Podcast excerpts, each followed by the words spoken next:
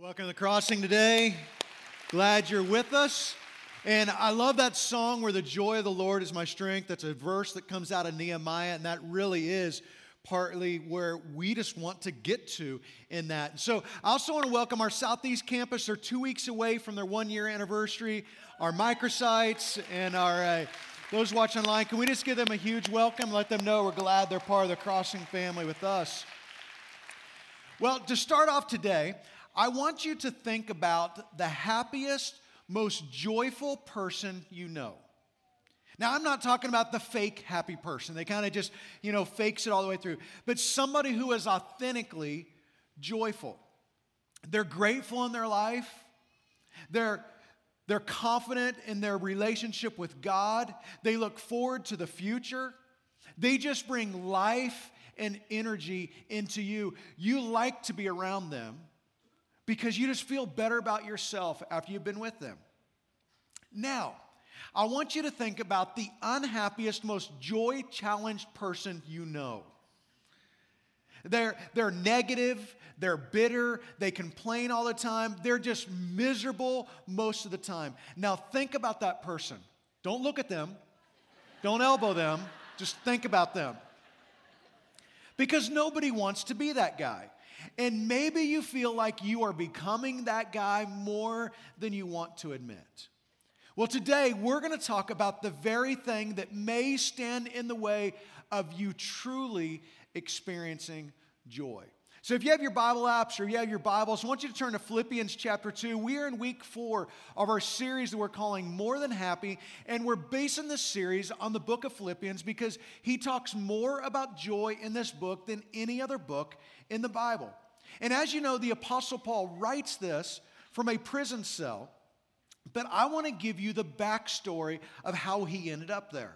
Paul has been traveling throughout Europe starting churches. Philippi, this church here, was the very first one that he started. And years later, he's continuing to start churches.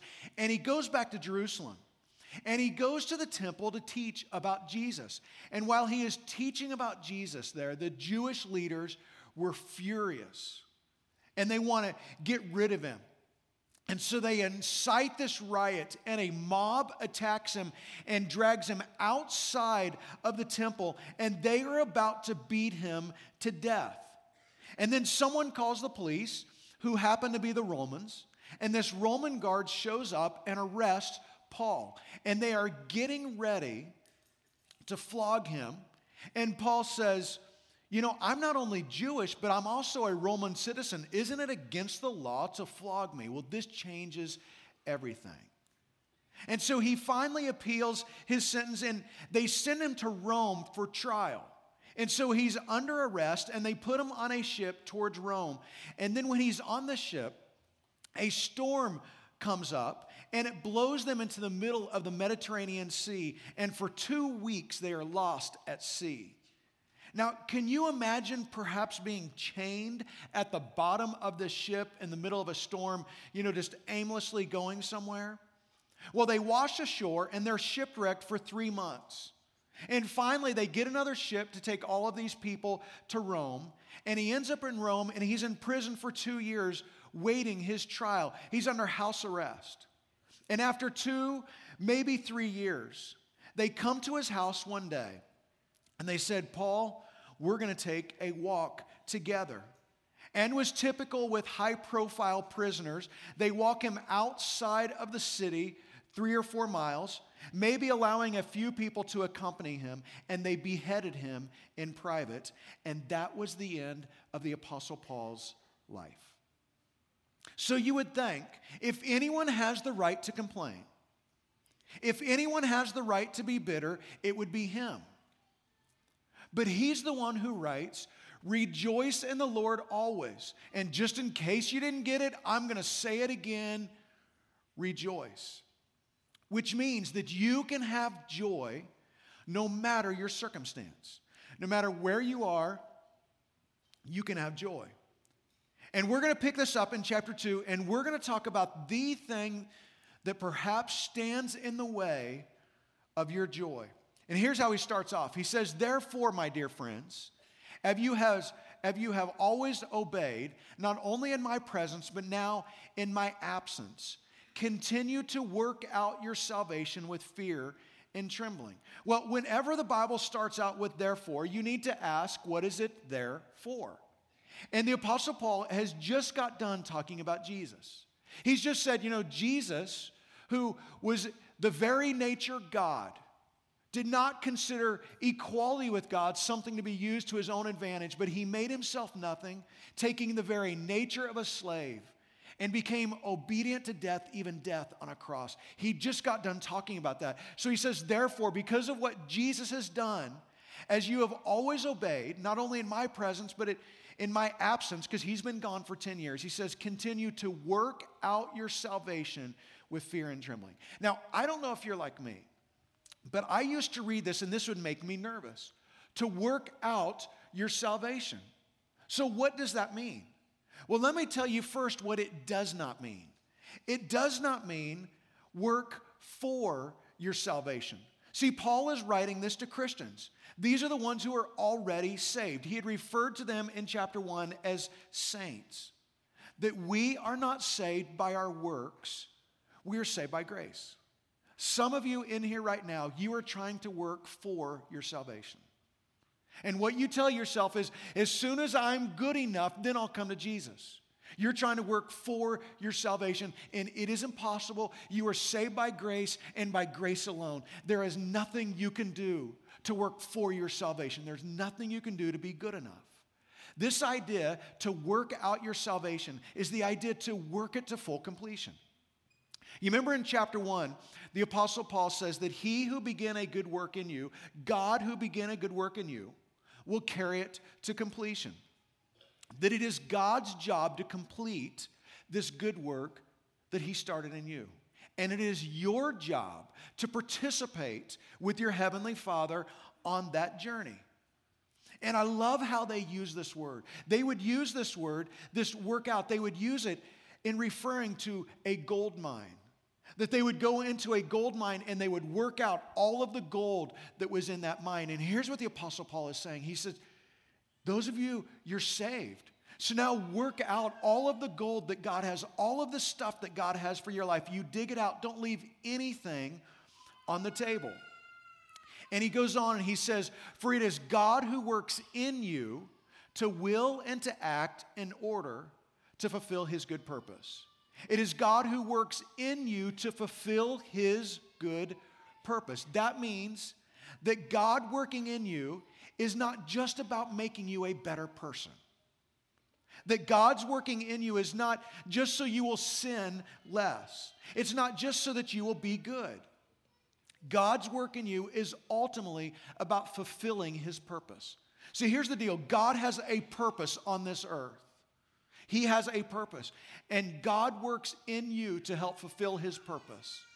That you become this partner with God as He is working, which means God has a purpose for your life. Now, Paul is going to talk about this barrier to faith. This barrier to faith for us, and this barrier to joy. And here's what he says do everything without grumbling or arguing. Do everything without grumbling or arguing. How many of you know somebody who just complains all the time? And How many that they're sitting next to you right now? Okay, no, no, don't raise your hand on that one. Or maybe it's you. Maybe it's you. Do everything without grumbling or arguing. See, most Christians do some things without complaining, without grumbling and arguing. The real difficulty comes in this command do everything. Literally, it's do all things. All the things that are going on in your life, do all of these things without grumbling or arguing. Now, this doesn't mean that you don't confront or admonish. This doesn't mean that you don't confront injustice, because we have to do those things. But you do that in love. But grumbling is quite different than that. Because grumbling is a reflection of a spirit of ingratitude. Grumbling is a way that we rationalize our disobedience to God. Grumbling will rob your joy. It is like relational cancer in your life. He says, do everything without grumbling and arguing. See, here's the reason we argue. We argue because we think that we're right.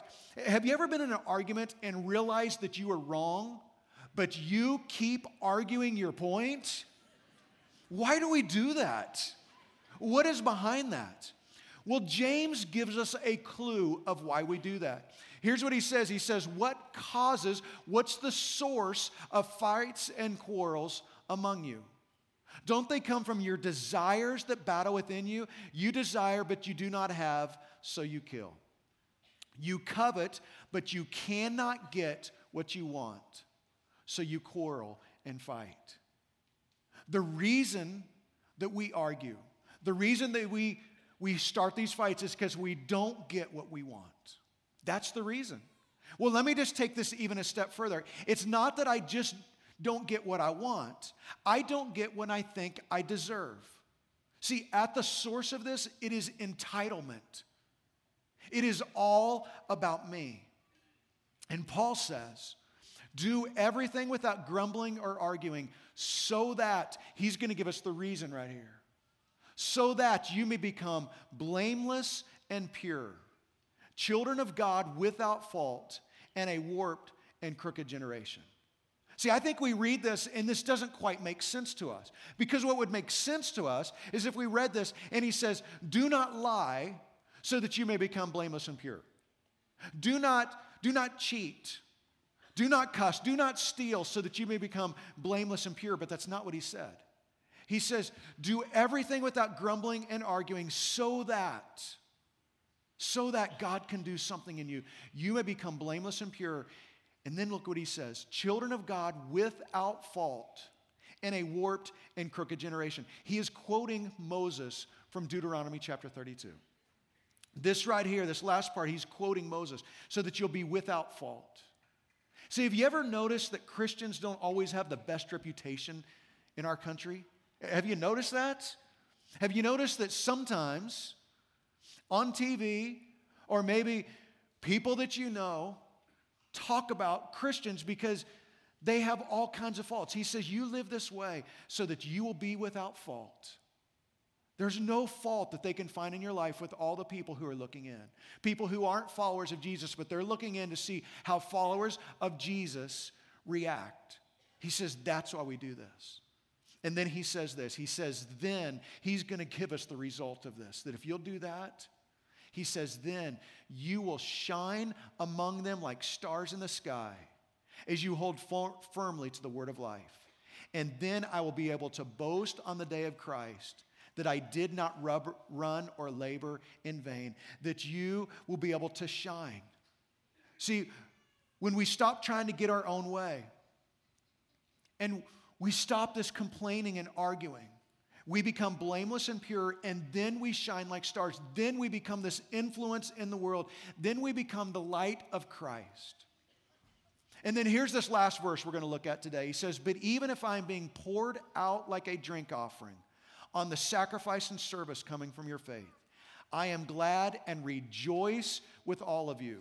So you too should be glad and rejoice with me says, even if I'm being poured out like a drink offering, my guess is you probably do not use that phrase, a drink offering. It's probably not something in your vocabulary. Let me tell you what is going on here. In that culture, in Jewish culture, they would offer a sacrifice to God. There's a way that, that they would offer trying to get right with God, and at the end, they would pour this glass of wine, this cup of wine on top of it, and it would make the flames ignite and cause the smoke to billow up. And I want you to look at what the Apostle Paul says. He says that my life, that I'm being poured out like a drink offering on your sacrifice and on your service, that I am pouring my life out for you. And see, I think this is something we can learn right here about pouring our life out. Andy Stanley, that he says that it is our responsibility to empty your cup. It's your responsibility to empty your cup. See, I don't have everything that I need to know to fill your cup. There is not enough in me to fill your cup. It is not my responsibility to fill your cup. It is my responsibility to empty my cup. And I used to feel the weight of this in my earlier years of being a senior pastor because someone would come up to me and they say, Shane, you know, we're going to another church because, you know, I'm just not being fed. You know, saying it's just not deep enough for me. And so I would just take this to heart and I would try a little harder and I would study a little bit more so that I could try to fill everyone's cup and give them everything that they needed. And it was just impossible. It just wore me out. But what I have learned, it is not my responsibility to fill your cup, that's your responsibility. My responsibility is to empty my cup. And so I am continually filling my cup. I'm continually trying to fill my cup so that I can empty it. And your responsibility is to fill your cup. You put yourself in environments that fill your cup. You get into word, the Word of God so it fills your cup, so that in turn you can empty it on the people who are around you. That's your responsibility. So, so let me just kind of put this into practice for us. If you're single, if you're single here today, the question for you are you pouring your life into someone who is younger than you? Are you pouring your life into someone who is going through the same things that you've gone through before and now you can help them? Husbands, have you poured out your life out for your wife? Serving her and loving her the way God has called you to do. Wives, are you pouring your life out to serve those who are around you? Parents, have you emptied yourself to your kids, teaching them how to navigate conflict, modeling how a follower of Jesus leads through difficulty? If you're a student, you're junior high or high school in here, you have friends at school that don't know Jesus. It is your responsibility to empty your cup, to pour your life into people around you who don't know Jesus. Paul says, When I pour out my life, when I do that, I am glad and rejoice. You will never experience joy if it is all about filling your cup and never pouring it out towards others. Well, here's this joy principle for today.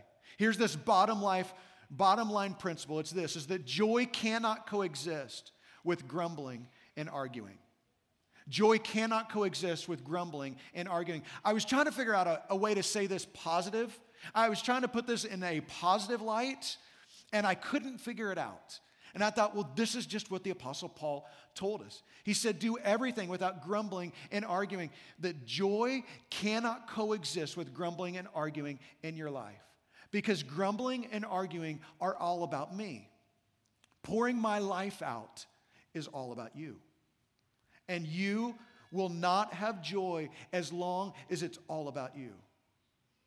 The antidote for grumbling and arguing is gratitude. The only way to break the cycle of grumbling and arguing in your life is to have a spirit of gratitude. And so I kind of thought of this in a formula for us. And here's this formula is that grumbling plus arguing equals misery. Do you know that person? They're just miserable all the time.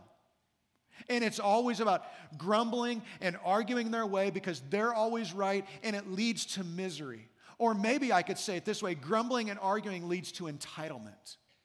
Because entitlement, this is what I deserve. I have earned this. So grumbling and arguing becomes all about entitlement. But see, here's this formula that can begin to change us and to drive our lives it's pouring out plus gratitude equal joy when you begin to pour your life out and live with a sense and a spirit of gratitude, that's when you begin to experience real joy. Do everything without grumbling or arguing.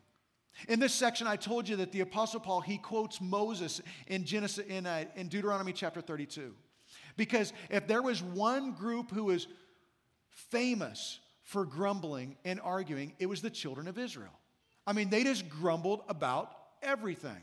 Here's what it says in Exodus chapter 16 it says, In the desert, the whole community grumbled against Moses and Aaron.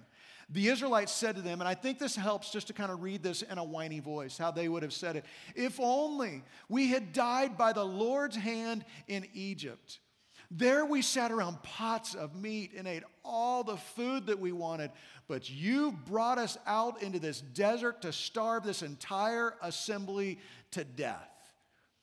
They make it sound like their time in Egypt was one great big fondue party with an all you can eat salad bar. They make it sound like it was just wonderful. Any guesses of how long they had been out of Egypt at this point? And he gets, you remember, remember how God parted the Red Sea and they got to escape Egypt? Any guesses on how long it had been that they had escaped Egypt? Three days. Three days. They had been slaves in Egypt for 400 years. For generations, they begged God to rescue them. And then God does some miraculous events to rescue them. And they have been free for three days. And this whole community is grumbling. If only we had died in Egypt, that would have been better. But you brought us out here to starve us to death. Well, as I was studying this week, I found 14 different times that the children of, of Israel grumble and complain. Now, there may be more than that. And so if you find more than that, then, then let me know. But I found 14 of them. And they were not simply complaining about their conditioning, they were complaining against God. Because this longing to go back to Egypt, it was as if they were saying, We were better off in Egypt. We were better off as slaves. We were better off without you. Do you know what happens when you grumble and argue, when you complain? It becomes contagious. It becomes contagious in a family. It becomes contagious at work. Just a few people begin to grumble and complain and argue. It happens in a church where one person begins to grumble to another person. And before long, it becomes toxic. It is, it's toxic in a marriage, it's toxic in a friendship, it's toxic in a family, it's toxic in a church, and it will rob you of the joy that you so desperately desire. So, we're going to have a theme verse for this week, and maybe this just needs to be your theme verse for this year. It's just these words right here do everything without grumbling or arguing. And so I want us to say this out loud together because I want us to get this. Let's say this together do everything without grumbling or arguing. And I want to practice something that we did the week before we moved into this building four years ago. That um, for those of you who are newer to the crossing, that the venue across the courtyard is where we used to have our worship gatherings. It was our auditorium for nine years. And over there, you know, it became this place that it was comfortable. So many people, thousands of people, had had a spiritual experience with God over there. It was this great place for us. And it just felt comfortable. And I knew that when we moved over to this building, it was going to feel uncomfortable. That it, we're going to kind of be out of sorts. And that not everything was going to work perfectly. So we practiced this principle together. And I thought it would be good for us to do it again. Because here's what's going to happen that when you leave here, the parking lot is going to be crowded and you aren't going to be able to get out as quickly as you would like, and somebody's going to pull in front of you, and you're going to be tempted to grumble, but you're not going to do that because you're going to say, okay, okay, okay, okay. Apparently, there's only a few of us that have made this our theme verse because the rest of you guys aren't with me. So we're going to try this again because when that happens, you're going to say, Okay, you're, you're making me feel better about myself at this point. You're going to go to work tomorrow and you can't figure out why your boss is not more understanding, or you're going to go to school and your teacher is going to be a jerk again, and you're going to be tempted to complain to everyone around you. But instead of doing that, you're going to say, Your spouse is going to do that thing that drives you crazy. Now, I'm not talking about the good drive you crazy. Talking about the bad one that always leads in an argument. But this time it's not going to start an argument because you're going to say, Your in laws are going to come to your house. and they're going to give you pointers on how you should be parenting your kids and you are going to be tempted to grumble and argue, but you're going to say, You come to church and the music is, is too loud, or you don't know why the pastor has to wear jeans every week, and it takes too long to pick up your kids, and you're going to start to grumble, but you're not going to complain because you're going to say, See, I think if this becomes our mantra to do everything without grumbling and arguing. There's something that God begins to do in us. And this does not mean that you just bite your tongue.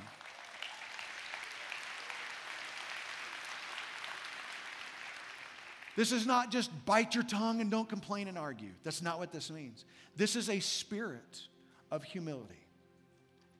It's a spirit that I don't have to be right. It's a spirit that I have gratitude in God. And that is what brings joy in our life. To do everything. To do everything without grumbling or arguing.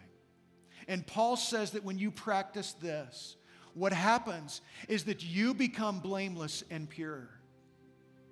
Think about this. When we begin to practice this, you become without blame. Nobody can point at you and blame you. We become without blame. It says you become blameless and pure. That in those times they would take gold and they would put it under a refiner's fire, and all the impurities would, would come up and they would wipe all the impurities off. And what they would be left with was something that was pure. The Apostle Paul says that when you begin to have this attitude, you become blameless and pure. And the result, what God does, is our lives become an influence into this world that we shine the light of Christ. That instead of us being the ones that every point at, everybody points at in this world, they begin to look at our life and go, We want that life. We want to shine like that. We want to have an impact like that. We want to feel like our life has purpose like that because God is working in you to fulfill His purpose. God has a purpose for you.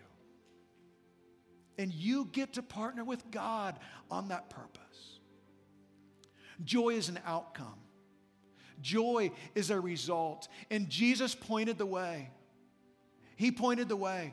But better than that, He invited you and He invited me to follow Him. Jesus says, I have come that you may have life and have it to the full. I did not come so you'd be miserable. I did not come so that that life would be stolen away from you. Jesus says, I've come that you would have life and have it abundantly. So follow me. Follow me. And that's what Jesus is asking you to do today, to follow him. So I want to pray. And maybe as we pray, maybe it's just time for you just to confess you're grumbling and you're arguing to God and say, God, clean this out of me. Maybe for some of you, you are trying to work for your salvation. And it's time for you to realize that you can come to Jesus today because of what he's done for you. You are saved by grace. You cannot work for your salvation. You can only choose to follow Jesus. And Jesus says, when you follow me, you'll become like me. So I want to pray. And I just want you to meet God wherever you are right now in your life. And you talk to Him. God, thank you. God, thank you for these words that you've saved for us that are so relevant in 2018. That these words of do everything without grumbling and arguing, God, I pray that you would get that deep inside of us and whatever stands in the way, God, you would clean that out. God, for those who are taking a first step with Jesus, maybe today is the day they would surrender their life to Jesus, stop trying to work for their salvation, and just accept it to follow you. God, we pray you just meet them right where they are today. So, God, we give this to you.